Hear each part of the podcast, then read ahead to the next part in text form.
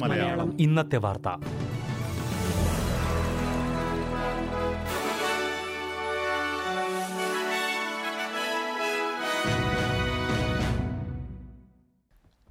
നമസ്കാരം.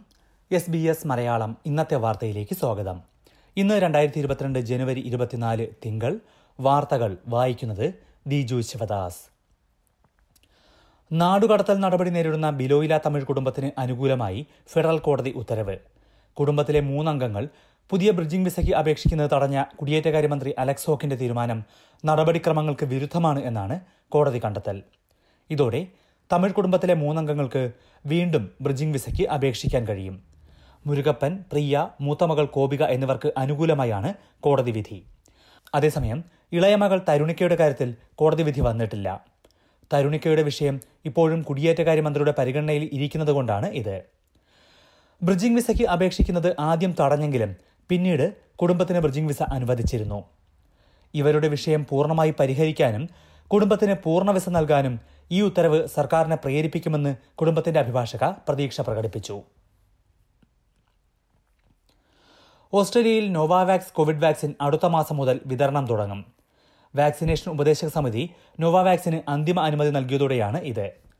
ഫെബ്രുവരി ഇരുപത്തിയൊന്ന് മുതൽ പതിനെട്ട് വയസ്സിന് മേൽ പ്രായമുള്ളവർക്കാകും ഇത് നൽകുക.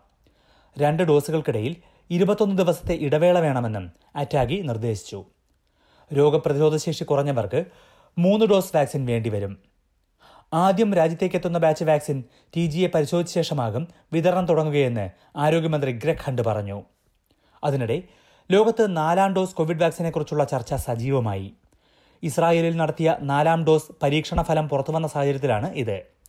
അറുപത് വയസ്സിന് മേൽ പ്രായമുള്ളവർക്കാണ് നാലാം ഡോസ് നൽകിയത്.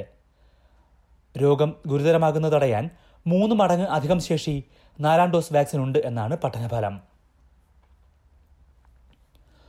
ഓസ്ട്രേലിയയിലെ ഒമിക്രോൺ വൈറസ് ബാധ പാരമ്യത്തിലെത്തിക്കഴിഞ്ഞതായി പ്രതീക്ഷ.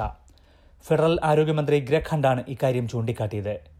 New South Wales Victoria Queensland South Australia എന്നീ സംസ്ഥാനങ്ങളിൽ പ്രതിദിന രോഗബാധയിൽ കുറവ് രേഖപ്പെടുത്തിയിട്ടുണ്ട്. ഇതോടൊപ്പം പല സംസ്ഥാനങ്ങളിലും ആശുപത്രി കേസുകളും കുറയുകയാണ്. ന്യൂ സൌത്ത് വെയിൽസിൽ കഴിഞ്ഞ ദിവസങ്ങളിൽ ആശുപത്രി കേസുകൾ കുറഞ്ഞെങ്കിലും ഇന്ന് വീണ്ടും കൂടി. എന്നാൽ പ്രതീക്ഷ നൽകുന്ന സാഹചര്യമാണ് ആശുപത്രികളിലെന്ന് ആരോഗ്യമന്ത്രി പറഞ്ഞു. കേസുകൾ പാരമ്പര്യത്തിലെത്തിയെന്ന് പ്രതീക്ഷിക്കുന്നതായി സൗത്ത് ഓസ്ട്രേലിയൻ പ്രീമിയർ സ്റ്റീവൻ മാർഷലും ചൂണ്ടിക്കാട്ടി. അതിനിടെ രാജ്യത്ത് അൻപത്തി ആറ് പേർ കൂടി കോവിഡ് ബാധിച്ച് മരിച്ചിട്ടുണ്ട്. അറുപത് ലക്ഷത്തോളം ഓസ്ട്രേലിയക്കാർക്ക് സൗജന്യമായി റാപ്പിഡ് ആന്റിജൻ പരിശോധനാ കിറ്റുകൾ നൽകി തുടങ്ങി. പെൻഷൻ ലഭിക്കുന്നവർ വയോജന കൺസഷൻ കാർഡുള്ളവർ കുറഞ്ഞ വരുമാനമുള്ളവർ തുടങ്ങിയ വിഭാഗങ്ങൾക്കാണ് സൗജന്യമായി റാറ്റ് കിറ്റുകൾ നൽകുക. അടുത്ത മൂന്ന് മാസങ്ങൾക്കുള്ളിൽ പരമാവധി പത്ത് കിറ്റുകളാണ് ഒരാൾക്ക് ലഭിക്കുന്നത്. വിവിധ ഫാർമസികൾ വഴിയാകും ഇവയുടെ വിതരണം. എന്നാൽ ഫാർമസികളിൽ കിറ്റുകൾ കിട്ടാനില്ലാത്തത് ഈ പദ്ധതി എത്രത്തോളം ഫലപ്രദമാകും എന്ന ആശങ്ക ഉയർത്തുന്നുണ്ട്.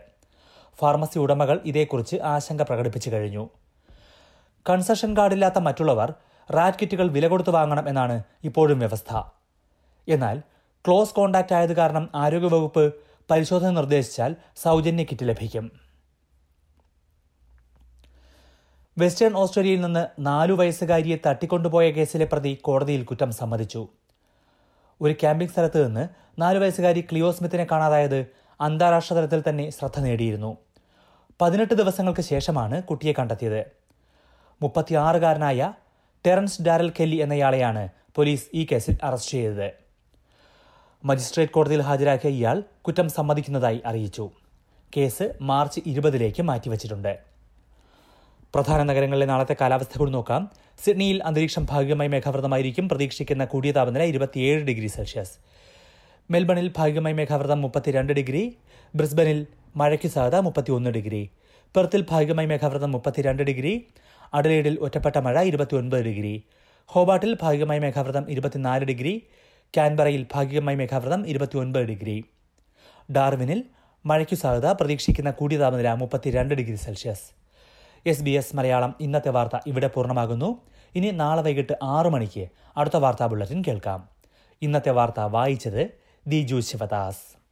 SBS ഇന്നത്തെ വാർത്ത.